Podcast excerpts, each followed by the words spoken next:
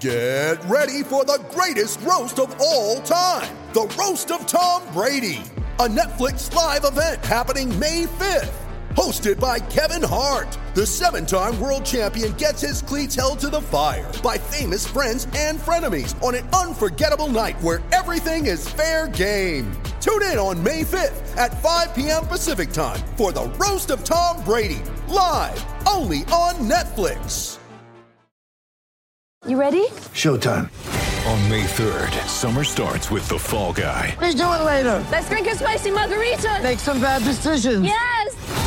Audiences are falling in love with the most entertaining film of the year. Fall Guy. Fall Guy. Fall Guy. That's what the poster said. See Ryan Gosling and Emily Blunt in the movie critics say exists to make you happy. Trying to make it out? Nope. Because I don't either. It's not what I'm into right now. What are you into? Talking. Yeah. The Fall Guy. Only in theaters May 3rd. Rated PG-13. 3, 2, 1. When I'm working out, I love to listen to your podcast. Whenever you say something, other people react to it. Taking my breath away, Aaron. Vern Lundquist joins me. Hall of Famer Jim Calhoun. NASCAR icon Dale Earnhardt Jr. Kirk Herbstreit is on the phone. Here we go. Oh, he's so handsome. 2022 people. I hope everybody's doing well. I hope everybody is having a great day. I hope everybody is ready for what should be a fun midweek episode of the Aaron Torres Sports Podcast. Here is what you need to know about today's show. We are going to open college football. We're about 4 weeks through now. We're about a third of the way through the season. We know a lot of stuff, including probably that at the top of the sport, it is Georgia, Ohio State, and Alabama in some order. You pick who you want in what order, but those are the top three. So the question becomes, who's number four? Think about it. Chew on it. I'm going to go through the pretenders, the contenders, and who I actually think is the fourth best team in college football right now. From there, we will continue the college football conversation. Alabama, it's been a few weeks since that Texas game. What do we really know about Alabama? Well, I'll tell you this. We had one Alabama player say something on Tuesday that I believe Alabama, if you weren't scared of them before, I think Alabama might turn a corner. They have a big game against Arkansas on Saturday, and one player said something that would have me concerned if I was an Arkansas fan. Finally, we'll wrap with a little college hoops. Wasn't planning on doing college hoops 2 days in a row, I should say. But Memphis got their punishment, if you even want to call it that, from the IARP. They've been investigated for 5 years now, surrounding the recruitment of James Wiseman.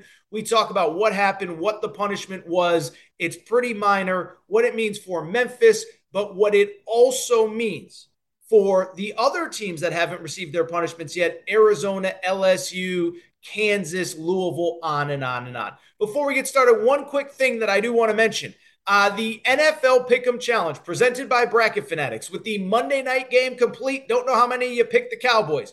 We are now through 3 weeks. So for those of you who have entered, congratulations. If you have not entered, make sure to do so. Go to Bracket Fanatics, join Bracket Torres.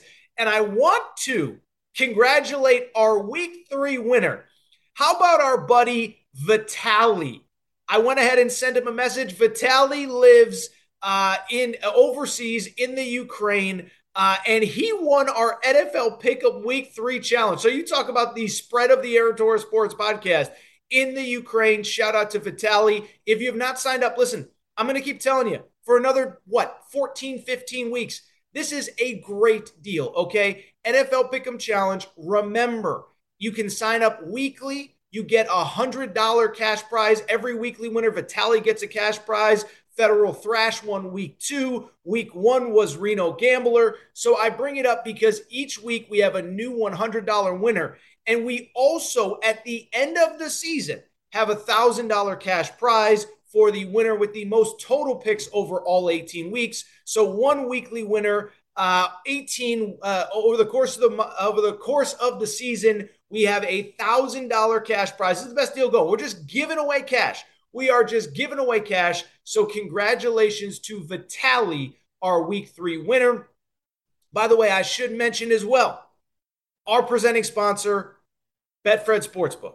Betfred, oh my goodness. Can I tell you what Betfred is doing this week?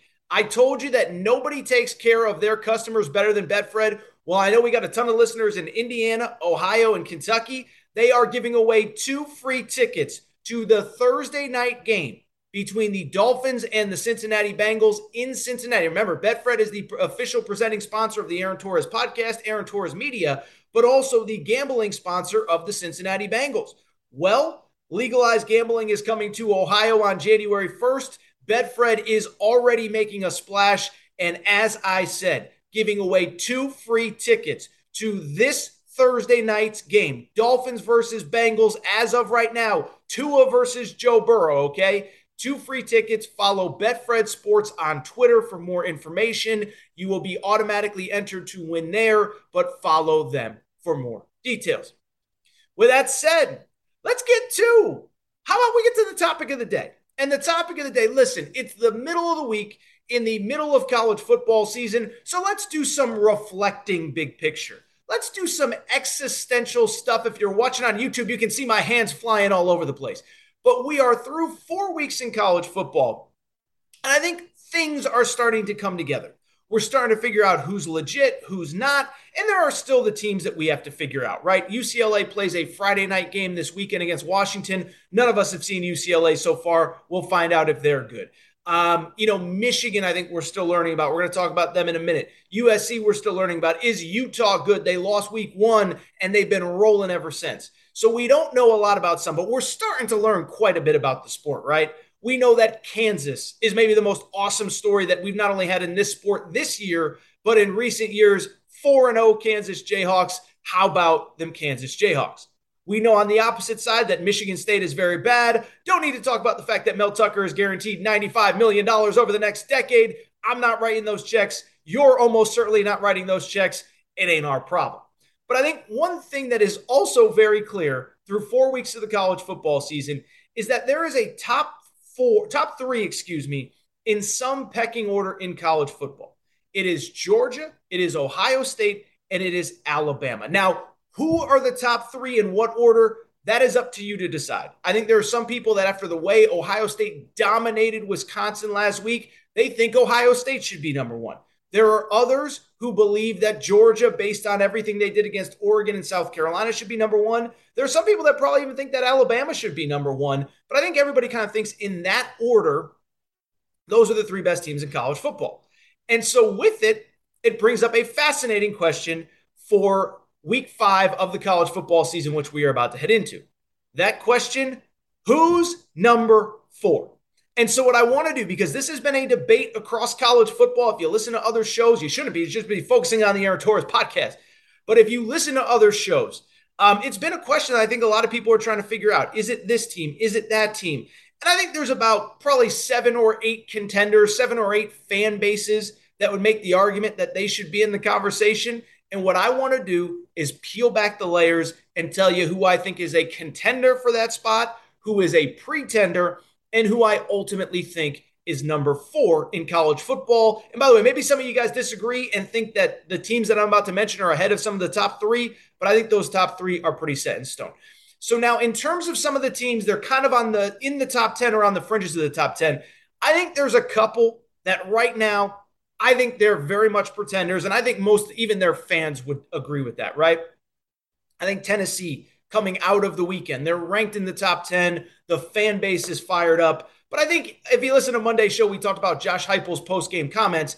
Even Josh Heupel knows they're ahead of schedule. Even Tennessee fans know that Florida game was awesome, but we nearly lost to Pitt in week 2.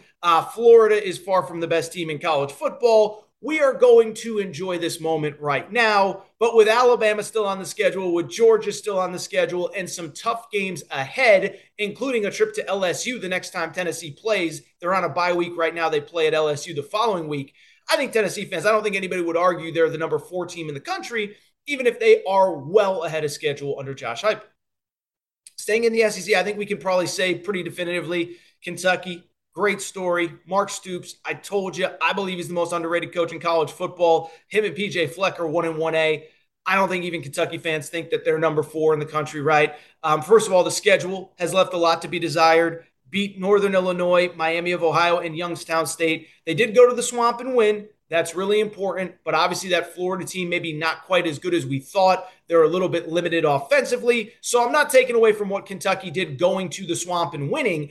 But at the same time, I just think that you can't sit there and say they're number four. I think we're going to find that out in the coming weeks. They go to Ole Miss this week. They have South Carolina coming up. They have Mississippi State, which I think is a good football team that could potentially upset Texas A&M this weekend in a few weeks. So I don't think we can put Kentucky in that mix. I don't think we can put Penn State in that mix either. And Penn State to me is an interesting one because they're one, depending on how things go, I could see them getting into that conversation by the end of the year.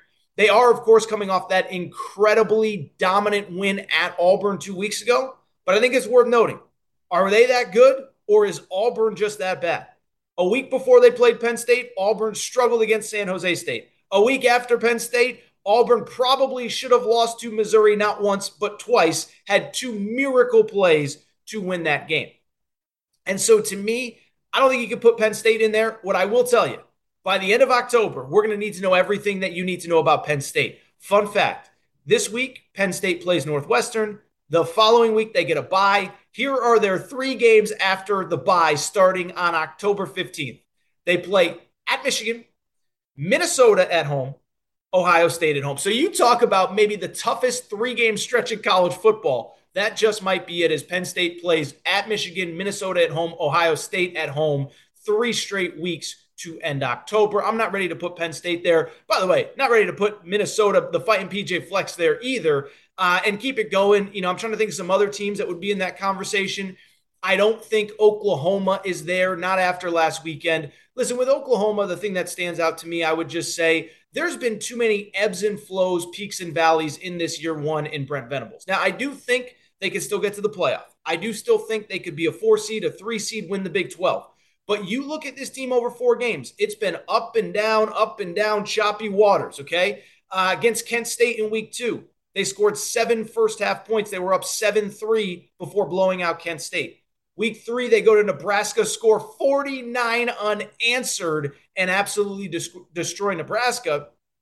And then last week, of course, they could not get a stop against Adrian Martinez in Kansas State. So Oklahoma is another one. I could see them getting there. I don't think they are there yet. Same with their cross-state rivals for now. It ain't going to be for very much longer. But for now, Oklahoma State, they play at Baylor this week. Maybe they get themselves into the conversation. But I think it's really down to 3 different teams that I think you could make the argument for who's number 4, Michigan, USC, and Clemson. I'll tell you this, I don't think it's Michigan, at least not right now. And I think if you look at the metrics and the advanced metrics and you look at the gambling statistics, people will tell you Michigan's probably the 4th best team in college football. I'm just going to be honest. Right now, at this second, I'm not buying it, okay? You look at Michigan, a couple things stand out. One, to their credit, and I talk about this all the time, I'm not going to discredit them for destroying the first 3 opponents on their schedule. But they played 3 group of 5 teams to open the season, Colorado State, Hawaii, UConn, all at home. I should mention, I saw my buddy Todd Furman from, I think he works for CBS Sports now, used to be at Fox with me. Todd said that in his power rankings, UConn and Hawaii are among the 5 worst teams in college football. So did Michigan, was their start that impressive? Or more importantly, were they just playing bad football teams? By the way, UConn, UConn's beat up. Okay, we're not even going to talk about UConn. They may have to start a defensive lineman at running back because they're down so many bodies coming into this week. That is a true story. So anyway, long story short, I don't trust Michigan based off that early schedule. And what I would say is right now, this second, this is a reactionary segment. This is not who's going to be there at the end. This is not whose schedule does this for that. It's who is the 4th best team in college football right now. I don't think it's the teams I mentioned, Penn State, Oklahoma, Tennessee, whoever, Kentucky, whatever, Minnesota.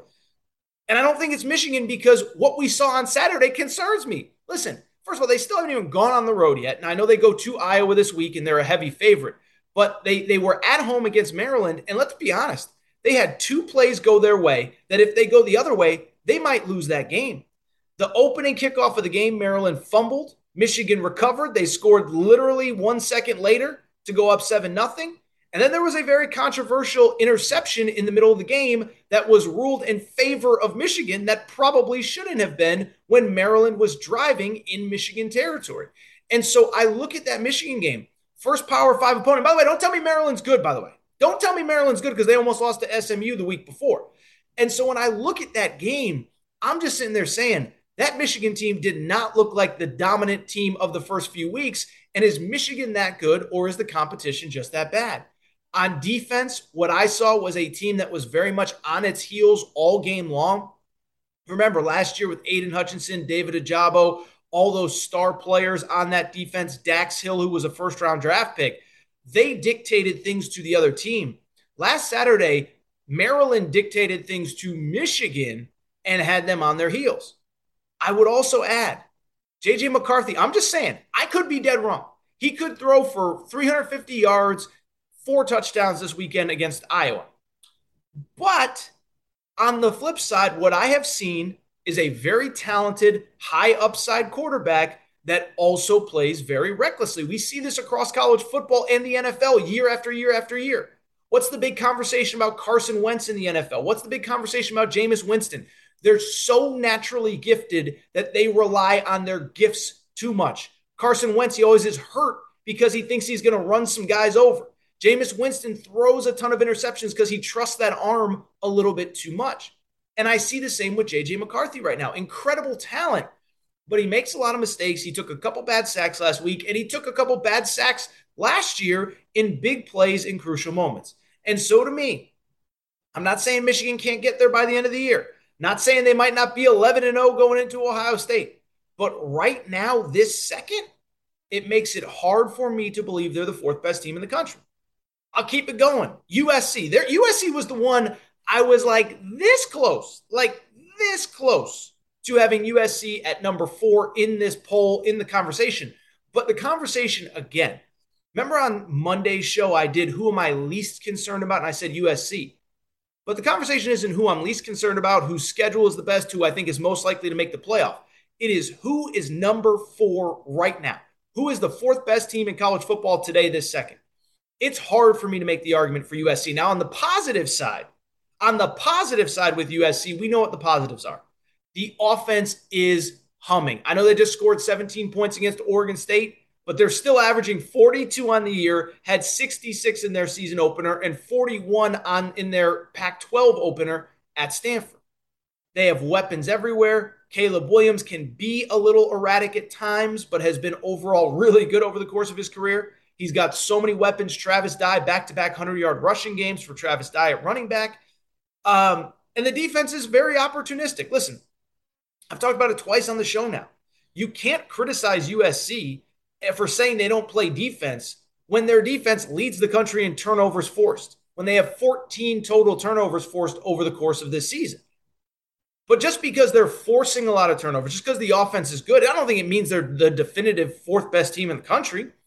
One, as we discussed previously, what happens when that defense stops turning the ball over? I remember having this conversation with Iowa last year. Remember when Iowa started, I think, 5 or 6-0, and everyone was like, that team could make the playoff. And they were forcing at one point like 4 turnovers per game. And I said, if somebody just takes care of the football against them and doesn't beat themselves, Iowa is beatable. And then they ended up losing a couple games. I think one was to Purdue and one was to Wisconsin maybe. But if you just played in a phone booth with Iowa and didn't beat yourself, they were very beatable, and I don't think USC is quite as beatable because that offense is so good. But I do think the defense, when it's not forcing a million turnovers, has real questions. And so to me, when we're having a conversation about who's number 4 right now today, it can't be a team that I think if they went and played on a neutral field against most of these other teams would not be favored. Michigan would destroy USC. They would just run. I don't even think they pass the ball. They just run the ball right at USC, make them stop them. I think Minnesota, of all teams, would give USC trouble. I think Kentucky would give USC trouble. I think Tennessee would give USC trouble. I think Ole Miss, ironically, with Lane Kiffin, the former USC head coach, would give USC trouble. So to me, USC is a great story. I think they can make the playoff based on the schedule. I don't think they're the fourth best team in the country right now, which does bring me to who I do think is the fourth best team in the country right now, and that is the Clemson Tigers. C-L-E-M. S-O-N. I don't know if I did that right. Clemson fans, judge me, whatever. I do think it's Clemson. And I know it's not cool to say nice things about Dabo Swinney and it's this and it's that. But I look at this team, and I think the one thing that we do forget about college football is teams get better throughout the year, teams get worse throughout the year. But there are certain teams that if you just don't have the pieces, none of it matters, right? Like USC, I just don't think they have the pieces on defense. So what is it like they might win 9, 10, 11 games, but their flaws in September are going to be their flaws in November and December. I'm just trying to think of another team. I can't think of anything off the top of my head. Kentucky, I don't know. Kentucky can't run the ball. They can't block right now. Is that going to get fixed? I don't know. But Clemson? I think Clemson, you look at what people perceive to be the weakness, I'm not as worried. And I think the strengths are starting to show up as well. Now, in terms of the weaknesses, people say, oh, the defense isn't as good as we thought. Well, is the defense not as good as we thought, or did they just play a really good Wake Forest team last week? Because I think it's easy to separate the two, right? I think it's easy to sit there and say, they looked bad against Wake Forest. Well, look, Wake Forest is who they are. They have a brand. They score a lot of points. They know that they can't beat you in a 14-10 game. So they throw the ball a lot. They throw the ball downfield a lot, as Clemson learned the hard way. And I think Clemson surviving that game said something to me. It's not just about the statistics and the raw this and the that and what does it all mean. What I saw from Wake Forest was a game team at home, a legitimate top 25 team that had the blueprint to beat Clemson, and Clemson found a way to win. And so, one, I'm not as worried about that offense or that defense for Clemson because I think the Wake Forest offense is probably as good as Clemson is going to see the rest of the regular season. Now, once they get to an ACC championship game, a playoff, that's a different conversation, a bowl game. But I think that's the best offense they will see all year.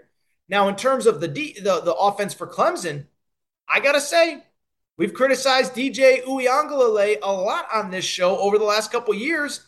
I think we got to give him credit where he was due. Saturday, best game of his career, zero doubt. Zero doubt for DJ. 371 yards passing, 5 touchdowns, no interceptions. And no, I don't think he's a finished product yet. But if he's a lot better than last year, we have to give him credit for it too, right? He's not elite. But last year he completed 56%, 57% of his passes. This year he's completing 63.5%. Last year, he had 9 total touchdowns and 13 starts. He's already got 10 this year. And so I think what we're learning about Clemson, I think what we will learn when they're not playing Wake Forest offense, they don't need that defense to, they don't need the offense to be elite. They just need it to be good enough. Well, now I look at them. They got a quarterback who I think is a lot better than I thought he was even 2-3 weeks ago. Some of their receivers look pretty darn good. You know, you go across the list, Bo Collins looks like one of those Clemson receivers, 13 catches, 17 yards per catch, 4 touchdowns. Joseph Ngata, 17 yards per catch. Antonio Williams has a touchdown. Davis Allen, the tight end, looked really good. A couple touchdowns this season, including one against Wake Forest. So when I look at this Clemson team, I'll be honest, I had my concerns after Georgia Tech, but I think they look better than I thought. And I think they're probably the 4th best team in the country. It's not where you're going to be 5 months from now. It's not how the schedule shapes up. It is where are you today? And I believe Clemson. You put them on a neutral field against USC, I like their chances. You put them on a neutral field against Michigan, I like their chances. Put them on a neutral field against any of these other teams, I like their chances. To me, it's early. It's subject to change, and Clemson's got a tough one this weekend against NC State at home. But I do believe that Clemson is the 4th best team in college football right now. All right. Good first segment of the Aaron Torres Sports Podcast. This is what we're going to do, though. We are going to take a quick break. We are going to come back. And when we come back, an Alabama player said something very interesting on Tuesday. And if I'm an Arkansas fan, I'm worried. I'll explain to you what that is next. We'll take a quick break. And guess who will be right back?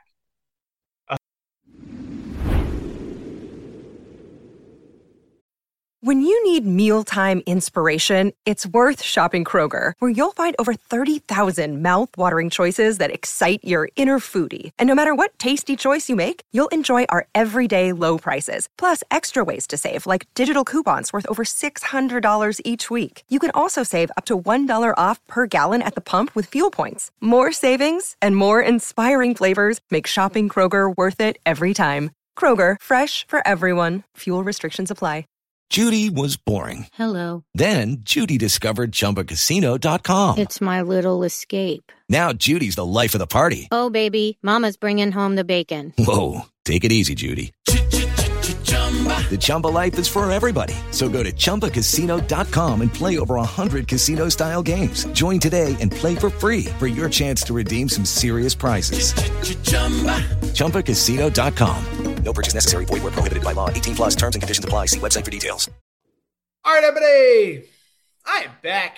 Good to be back. I do want to kind of keep the college football conversation going. And I do want to talk about a really intriguing thing that I saw on, I guess it was Tuesday afternoon, as it pertains to one of the more interesting games in college football this coming weekend, Alabama at Arkansas. Alabama is a 17.5-point favorite in the Betfred Sportsbook. And I think it's one of the most anticipated games in college football, not only of this weekend, but of this season. Our Torres on the Hogs guys, they are camping out. They are ready for the game down there. And I think we're going to learn a lot about both teams. I mean, obviously, if Arkansas wins, it speaks for itself, but also Alabama. Last couple of years, especially on the road, they've had a lot more close games than they have historically under Nick Saban. And so what I want to talk about now is exactly just that. The fact that Alabama has not looked like that vintage Alabama team over the last few years, especially when they go on the road. Well, all I'm going to tell you is on Tuesday, I saw some quotes from Alabama players, and I'll tell you this. If the Alabama players, and you know Alabama guys don't say very much to the media, but if they put their money where their mouth is, I am just telling you, the conversation about is Georgia number one, is Ohio State number one, Alabama is going to be number one. Everyone in college football should be afraid if what was said by the Alabama players this week comes to fruition. And I do think this is one that probably takes a little bit of context. And what it really comes down to is a couple things. One, it's like I said a minute ago, is that if you really look back over the last probably year and a half, especially back to last year, we talked about it on the show all the time. That was not a vintage Alabama team. And by the way, it speaks to how incredible the Alabama program and brand is that in a year where they were not great, where they were not operating at the highest level, they still played for a national championship game against Georgia in Indianapolis. But I bring it up because if you go back to last year, this was a common denominator, a common conversation that we had on this show. And a lot of Alabama fans did not like it. But I said, this is not a vintage Alabama team. And the stats, the facts, the scores of these games backed it up. Go back and look at Alabama's season last year.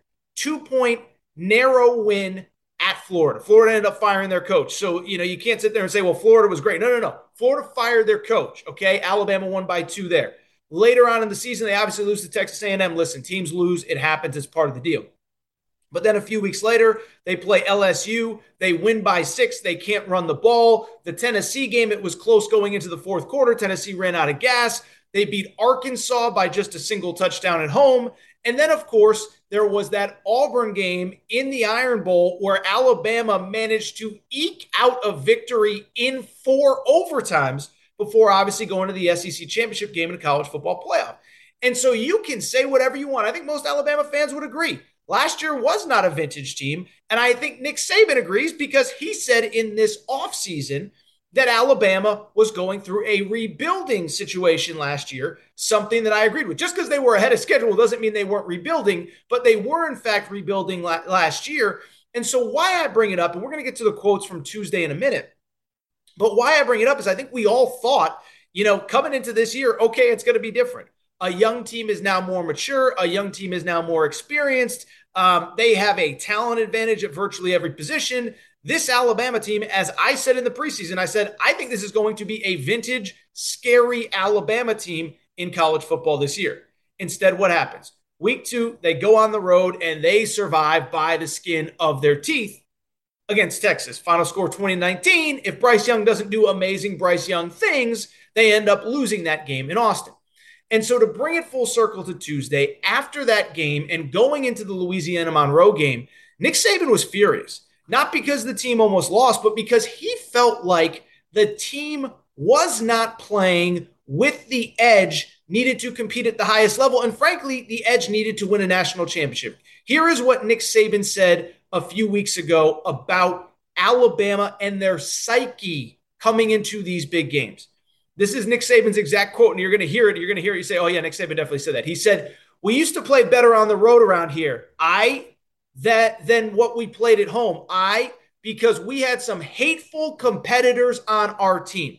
And when they played on the road, they were mad at 100,000 people. Not just the 11 guys they were playing against. They wanted to prove something to everybody. And as time has gone on, I think that maybe just winning the game has become the focus. That is what Nick Saban said. And if you talk about a way to describe a mean, nasty football team, he described some of his previous teams as having hateful competitors, that they wanted to go into other stadiums and shut out and shut down 100,000 screaming fans as bad as they wanted to beat the 11 guys on the field.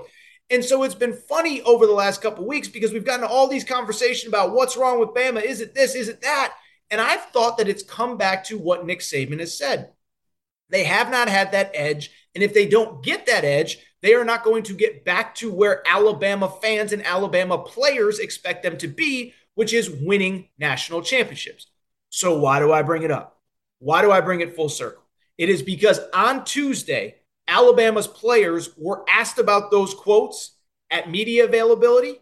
And boy, oh boy, I think Nick Saban's comments about needing more hateful competitors got to some of the players. Here is what Jordan Battle, an All-American safety, said. He said, Saban likes to see an empty stadium. I remember that feeling last year after we lost to Texas A&M. Then we went to play Mississippi State after that, and we put that beating on them, and I saw him smiling towards the end of the game when Mississippi State's crowd got up and started leaving. That made him very happy. Getting back to that defense and trying to see Coach happy like that, that's what we need to get back to. Henry Toto, All-American linebacker. Here is what he had to say. That's not who we are as Alabama talking about the Texas game. That's something that we weren't proud to put on film. This week, there was an emphasis on being physical, coming downhill and hitting downhill and playing hard.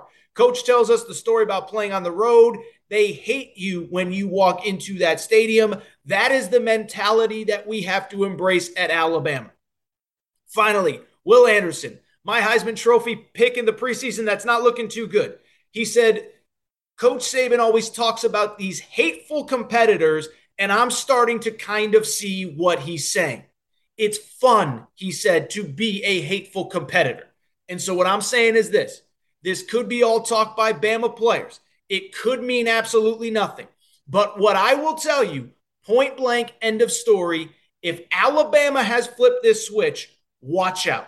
They have what I believe, and this is no disrespect to C.J. Stroud, they have what I believe to be the best quarterback in college football in Bryce Young.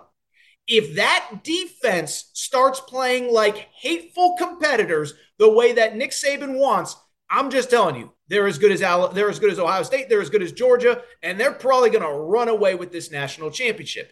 And so again, it could be all talk, but I think we have to understand when Nick Saban says this stuff, it means something. And so it's been funny over the last probably year and a half, especially last year, but more importantly after the Texas game. Everybody's asking the question, what's wrong with Bama? Why are they not as dominant as they once were? And I've heard all the excuses or all the conversations. I don't know if they're excuses, but they're conversations. Well, Georgia's now recruiting at a high level. They're stealing a couple players. Same with Texas A&M, same with Texas. Now Alabama doesn't have the depth and breadth of talent. I don't believe that. Kirby Smart has been at Georgia for 5, 6, 7 years now. He's been recruiting at an elite level since he got there. Prior to Kirby Smart, there were other great recruiters in other parts of the country, other college football outposts. Urban Meyer at Ohio State. Jimbo Fisher's been at Texas A&M for 5 years. He's been recruiting at an elite level all of those years. Tom Herman, Charlie Strong have signed big-time classes at Texas. So don't tell me that all of a sudden everybody else is starting to recruit at the level of Saban. Saban had has the number one class in 2023. In 2022, we know what happened with A&M. 2021, don't forget, Alabama had maybe the most historically great class relative to the rivals recruiting ranking, or the 24/7 recruiting rankings, was one of the great classes of all time. So don't tell me that they don't have the players that they once did. By the way, don't tell me that they're not developing the players that they once did, because one, that's an insult to Nick Saban, and you never did insult Nick Saban. But two, I went ahead and looked it up today. Did you know Mel Kiper's big board right now, top 35 players, so essentially players with a first-round grade, Alabama has the most. 6 players with a first-round grade, top 35 overall, 4 of them on defense. Will Anderson, Henry Toto, Jordan Battle, all the players that I mentioned, Jahmyr Gibbs, Bryce Young, I believe Eli Ricks was the last one. And so don't tell me that it's about not having players. They've had elite recruiting classes this whole time. They're developing them. They have the most NFL draft prospects. By the way, top 35, Alabama has 6, Georgia has 4, Clemson has 2, Ohio State has 3. So don't tell me they're not recruiting players. What it has come down to has been the instinct when they walk on the field. And I'll tell you, I agree with Nick Saban 100%. When I watch them, here's the last part that he said, which I think is so interesting. He was talking about his previous teams. He said they wanted to prove something to everybody. And as time has gone on, I think that maybe just winning the game has become the focus. I'm telling you, I watch a ton of college football, and you all do too. I'm not saying I'm any better or worse than any of you. But when I've watched Alabama over the last couple of years, I got to be honest, even 2-3 years ago, that 2020 team that ran through the COVID year and won a national championship, that team had a killer instinct. Najee Harris, Devontae Smith, Mac Jones, some of the defensive players on that team, killer instinct. Obviously, some of the earlier era Saban teams had a killer instinct. This team so far has not had a killer instinct. As Nick Saban says, they get up early on opponents and then they let their foot off the gas. Happened last year at Florida. We're up big after the first quarter. Florida outscored them the rest of the game. We're up big early against Miami. Miami came back, and outscored them, I believe, over the final 3 quarters of the game. As I said, the Arkansas game was close. The Tennessee game was basically close until Tennessee ran out of players. And so I have noticed, and I think many of you have noticed, what Nick Saban has noticed. They don't have that killer instinct. You know who does have that killer instinct, by the way? Georgia. Watch Georgia over these last couple weeks when they play Oregon, when they play South Carolina. They don't just want to beat you. They want to destroy you. They want to embarrass you. And so I bring it up because this is the key to Alabama. It's not can they develop this wide receiver or the O-line or this defensive player. It's are they going to come out with that mentality? To be, as Nick Saban said, hateful competitors. The players seem to have gotten the message. Whether they take advantage of it or not, we'll see. But I am just telling you, if all of those players play the way that they claim that they are ready to play, that they got the message, that they're practicing different, that they're ready different for this Arkansas game, be very afraid. Arkansas fans, and I'll take it a step further, be very worried college football fans, because I'm just telling you, this Alabama team is the most talented, I believe, in college football. And if they start to play to it with an edge to them, if they start to play like hateful competitors, as Nick Saban said, that is a scary, scary world for the rest of college football. All right, so what I want to do, take a quick break. I do want to come back. We'll wrap on the Memphis basketball story. How about the Memphis Tigers there getting a slap on the wrist from the NCAA? I actually think this is a good thing. I'm going to explain why. That is next. It is Ryan here, and I have a question for you. What do you do when you win? Like, are you a fist pumper?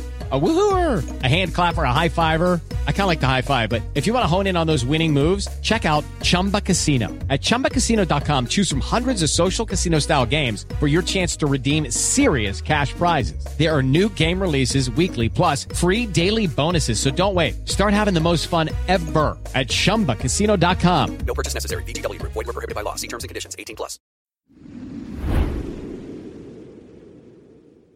Step into the world of power, loyalty, and luck. I'm going to make him an offer he can't refuse. With family, cannolis, and spins mean everything. Now, you want to get mixed up in the family business. Introducing The Godfather at ChumbaCasino.com. Test your luck in the shadowy world of The Godfather slot. Someday, I will call upon you to do a service for me. Play The Godfather now at ChumbaCasino.com. Welcome to the family. No purchase necessary. VGW Group. Void where prohibited by law. 18+. Terms and conditions apply. With Lucky Land Slots, you can get lucky just about anywhere.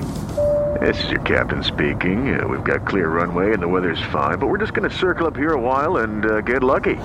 No, nothing like that. It's just these cash prizes add up quick. So I suggest you sit back, keep your tray table upright, and start getting lucky. Play for free at LuckyLandSlots.com. Are you feeling lucky? No purchase necessary. Void where prohibited by law. 18+ terms and conditions apply. See website for details. All right, everybody. I am back. Good to be back. Do want to switch gears. Wasn't really planning on talking as much college hoops as we have talked this week. But on, obviously, look, Tuesday's show, we talked a little bit about the season ahead. Remember, practices opened on Monday, so we kind of hit some big storylines. But Tuesday, there was a genuinely big piece of news that dropped concerning the Memphis Tigers. Now, Memphis was one of these teams involved in the FBI probe, which is now 5 years old. And when I say 5 years old, I'm not being hyperbolic.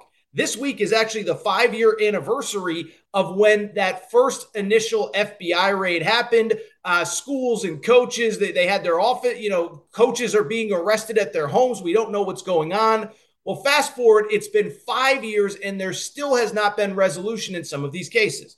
Well, Memphis was one of the schools that as of this week had not heard back on their final punishment, and they got it on Tuesday, courtesy of both the NCAA, but remember the IARP, which is the independent counsel, which was brought in by the NCAA to investigate these punishments. Well, fast forward, Memphis gets their punishment, and I'll just tell you this. To call it a slap on the wrist is an insult to every wrist slap that has ever been slapped across the world since the beginning of time, okay? Memphis, this is their punishment for the alleged payment by Penny Hardaway. It's not even alleged. It happened, and I'll explain why in a minute. From the payment of $11,000 from Penny Hardaway when he was a high school coach in Memphis to James Wiseman. The punishment is this. It is 3 years probation and a $5,000 fine. No coach suspension. No coach being forced to be fired or resigned. No NCAA tournament ban. No scholarship reductions. And so what I will tell you is a couple things. One, good for Memphis. Two, I think this is a good day for college sports. Everybody's been telling me for years, don't punish the current players, don't punish the school, like whatever. Good day for them. Good day for all of you who have been telling me the punishment should fit the crime. And then finally, what I would also say is it's a great day to be Arizona, Louisville, LSU, Kansas, the schools that are still waiting on their punishment from the NCAA and the IRAP. So let me get into this really quick. And as a quick background, and I do think the background here is important, even though it's 5 years old. As I just said a minute ago, this punishment stems from the recruitment of James Wiseman back in 2017 and 2018. And why that's important is because basically what the NCAA found, and what isn't even in question, I just said it a minute ago, but it's not even in question. Penny Hardaway, when he was a high school basketball coach in the city of Memphis, paid $11,000 and change for James Wiseman and his family to move from Nashville, where they were originally from, to Memphis, for James Wiseman to come to Memphis and play for Penny Hardaway as a high school coach. So this doesn't have to do with Penny as a college coach, Penny this, Penny that, James Wiseman as a Memphis Tiger. Why that is important is for the following reason. It's important because for years, since this whole quote-unquote scandal first broke, what the NCAA has been arguing is that no, Penny Hardaway did not pay James Wiseman's family as the head coach of the Memphis Tigers basketball program. But because Penny Hardaway had previously donated to the University of Memphis as a prominent alum, as a former NBA player, obviously, he made millions, so I would assume he has a lot of disposable income. But he gave $1 million back in 2008 to the University of Memphis. He was considered in the NCAA's eyes a booster. And so because of it, this was, in the eyes of the NCAA, a booster paying a high school recruit who then went to that booster's alma mater. And so why this story is absolutely fascinating. If you love the nerdy, behind-the-scenes college sports stuff, this is fascinating. Because remember what I told you a second ago. This punishment today, which was an insult to slaps on the wrist, it did not come from the NCAA. It came from the IARP. And if you remember, when all this FBI stuff happened, Condoleezza Rice was brought in and in charge of a commission to fix college sports. And the one thing that she and her group said was, we need to stop having the NCAA investigate their own, do their own investigations, right? It's not fair that the NCAA is doing the investigation and then they're handing out the punishment. They are the judge, jury, and executioner. And nowhere else in society do we have that, right? You know, the person that, you know, like there's nowhere else in the world that happens where, you know, a criminal defense lawyer then gets to decide on what the, you know, what the punishment for a criminal is if he's found guilty. That doesn't happen in the real world, but that's what the NCAA was doing. So why this is important in my eyes is because the IARP was brought in to be an independent counsel. And that's exactly what they did. Rather than making up their own facts or taking loose facts and trying to put them together and make it a thing that isn't really a thing, what the IARP did was kind of use the facts, but also common sense to make their judgment on Memphis. I think that is very important. Listen, you could go back 50 years, 40 years. Jerry Tarkanian, I've said this before, Jerry Tarkanian has been talking about this for years. The NCAA kind of, you know, putting two and two together, and it doesn't really make sense, but they're making this assumption. And basically what the IARP said when it came to Memphis was they just used common sense. They said, yes, Penny Hardaway gave money to Memphis in 2008, okay? When he did that, James Wiseman was 9 or 10 years old. Penny Hardaway did not hatch a plan in 2008 and decide, you know what, I'm going to give to this school so that in 10 years from now, I can get myself into a position to be the basketball coach and pay recruits to come to this school to play basketball. It doesn't make sense. He gave the money in 2008. There was no intention of somehow using this as a way to lure recruits to the school. It didn't make sense. And so what the IARP said was they basically said, what the NCAA has refused to say for years. Yes, maybe some bad stuff happened, but based on the information that we have, and by the way, maybe bad stuff didn't happen because Memphis fans are going to get on me. Oh my God, you don't like my school. No, what the IARP did was they looked at the facts and they basically just said, look, based on what we have, nothing bad happened. Nothing wrong happened. We're not going to punish the school. We're not going to punish the current players. And we're not going to punish the head coach who was involved. And I think that's perfectly fair. Again, Penny Hardaway donated 10 years ago. What Penny Hardaway did as a high school coach is independent of what he did as a college coach, and that's not under the NCAA's purview, and I think that's what the IARP said. So to me, first of all, this is a victory for college sports in general. And listen, we don't know what the future of college sports is going to look like, right? We're trying to restructure everything in college sports. We don't know if there's even going to be we don't know if there's going to be an NCAA. Let alone NCAA investigations, let alone NCAA punishments. The IARP is actually going away after these cases. But why this is important is because we finally have an outside counsel, even if it's just for these 4 or 5 cases, that basically, again, is looking at the facts, looking at the details, and rather than trying to loosely piece things together, they are just judging based on what we know. As I saw the announcement on Tuesday, I couldn't help but think one thing. How different would college sports be if this IARP had been around forever? Like if it had been around since 1960, how many schools that we think of as cheating or they got caught or punishment or this or that? How many schools would you just look at the facts and say, you know what? I don't really know. I'll give you a quick example. First of all, the Oklahoma State case in this FBI case, as I've talked about many times, you look at the facts in that one. A player took like $200, paid it back. The assistant coach was fired. Oklahoma State got a year's worth of a postseason ban. Do you think that happens with the IARP? No. The IARP would have looked at facts and basically said, you know what? Punishment doesn't fit the crime. The punishment has been handed down, whatever. I'll give you another example. I remember years ago reading the Reggie Bush case when it came to USC and all that stuff. And there was a coach named Todd McNair. You can look him up. He's still coaching right now in the NFL. He's been basically blackballed from college football. But if you actually go back and read the Reggie Bush case, he was the running backs coach at USC when Reggie Bush was there. There was some, you know, the NCAA tried to basically put 2 and 2 together and say, well, you called this guy at this time, so you must have known. He has been in the middle of a lawsuit with the NCAA for 10 years trying to clear his name. And so this is why the IARP was put into place. And I'm happy to see that Memphis and Penny Hardaway are not being punished based on the facts that we have. What I would also say I don't care whether you like Penny Hardaway or not. For those of you who have been saying for years, do not punish the current players, I'm glad that the current players aren't being punished. Listen, Memphis only has about 2 or 3 guys back from last year's NCAA tournament roster. Most of the new players are freshmen and more realistically transfers. Many of them only have 1 year left. Many of them came to Memphis to compete for an NCAA tournament bid. So I am glad that those players are not being punished and those players are going to have an opportunity to still compete for an NCAA tournament bid. And then finally, what I would also say, you know who this is a great day for? It's not just Memphis. It's Louisville. It's Arizona. It's LSU. It's Kansas. These schools that are being currently investigated by the IARP. Listen, I've just talked about it for the last 10 minutes. I'm not going to keep going over it, but the IARP seems intent on focusing on the facts, focusing on what we know. And also, by the way, I would assume a school like Louisville, who fired Rick Pitino, who fired Tom Jurich, who basically self-imposed an NCAA tournament ban, I would assume the IARP is going to look at them in a favorable light.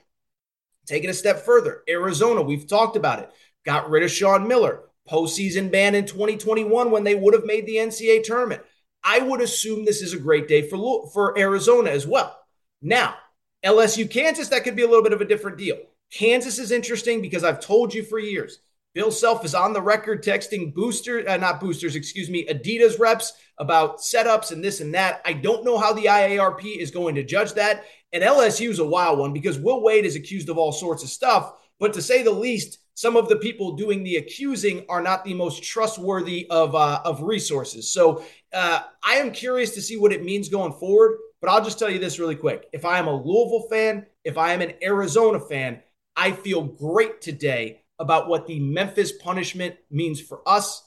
I think those two schools specifically will be fine, but Memphis basketball, you talk about dodging a bullet.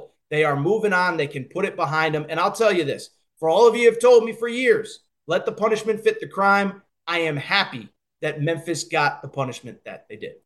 But that said, I do think it is time for me to get out. Before we get out of here, I want to remind you, make sure to subscribe to the Aaron Torres Sports Podcast, Apple, Spotify, Amazon Music, Google Music, wherever you listen to podcasts, make sure that you are subscribed to the Aaron Torres Sports Podcast. Also, make sure to subscribe on YouTube. New episodes go up every day at 9 a.m. Eastern time. If you miss it on podcast or if you download it on podcast, but go back and listen on YouTube. Aaron Torres, you can find me on YouTube. Very easy to find me there. Make sure to rate and review the show. If you can, go on the page and give me a quick rating and review. It really does help. A couple of you are still asking, we're going to get a new mic this week. We're hopefully going to get any, I don't think the sound is terrible, but I think it will be better by the end of the week. And then I think we just rock and roll. October is always a busy month on this show. Cannot wait. By the way, we're getting closer to college basketball. So I think it's going to be a really fun couple weeks and months on this show. And I appreciate your guys' support. That is all for our Monday episode of the Aaron Torres Sports Podcast. And it is time for me to get out of here. Shout out to Torrent Craig. Shout out to Rachel who hates my voice.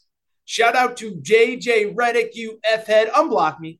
I'll be back on Tuesday. New episode of the Aaron Torres Sports Podcast. Step into the world of power, loyalty, and luck. I'm going to make him an offer he can't refuse. With family, cannolis, and spins mean everything. Now, you want to get mixed up in the family business. Introducing The Godfather at ChumbaCasino.com. Test your luck in the shadowy world of The Godfather slot. Someday, I will call upon you to do a service for me. Play The Godfather, now at ChumbaCasino.com. Welcome to the family. No purchase necessary. VGW Group. Void where prohibited by law. 18 plus. Terms and conditions apply. Hello, it is Ryan, and I was on a flight the other day playing one of my favorite social spin slot games on ChumbaCasino.com. I looked over at the person sitting next to me, and you know what they were doing? They were also playing Chumba Casino. Coincidence? I think not. Everybody's loving having fun with it. Chumba Casino is home to hundreds of casino-style games that you can play for free anytime, anywhere, even at 30,000 feet. So sign up now at ChumbaCasino.com to claim your free welcome bonus. That's ChumbaCasino.com and live the Chumba life. No purchase necessary. VGW Group. Void where prohibited by law. See terms and conditions. 18 plus.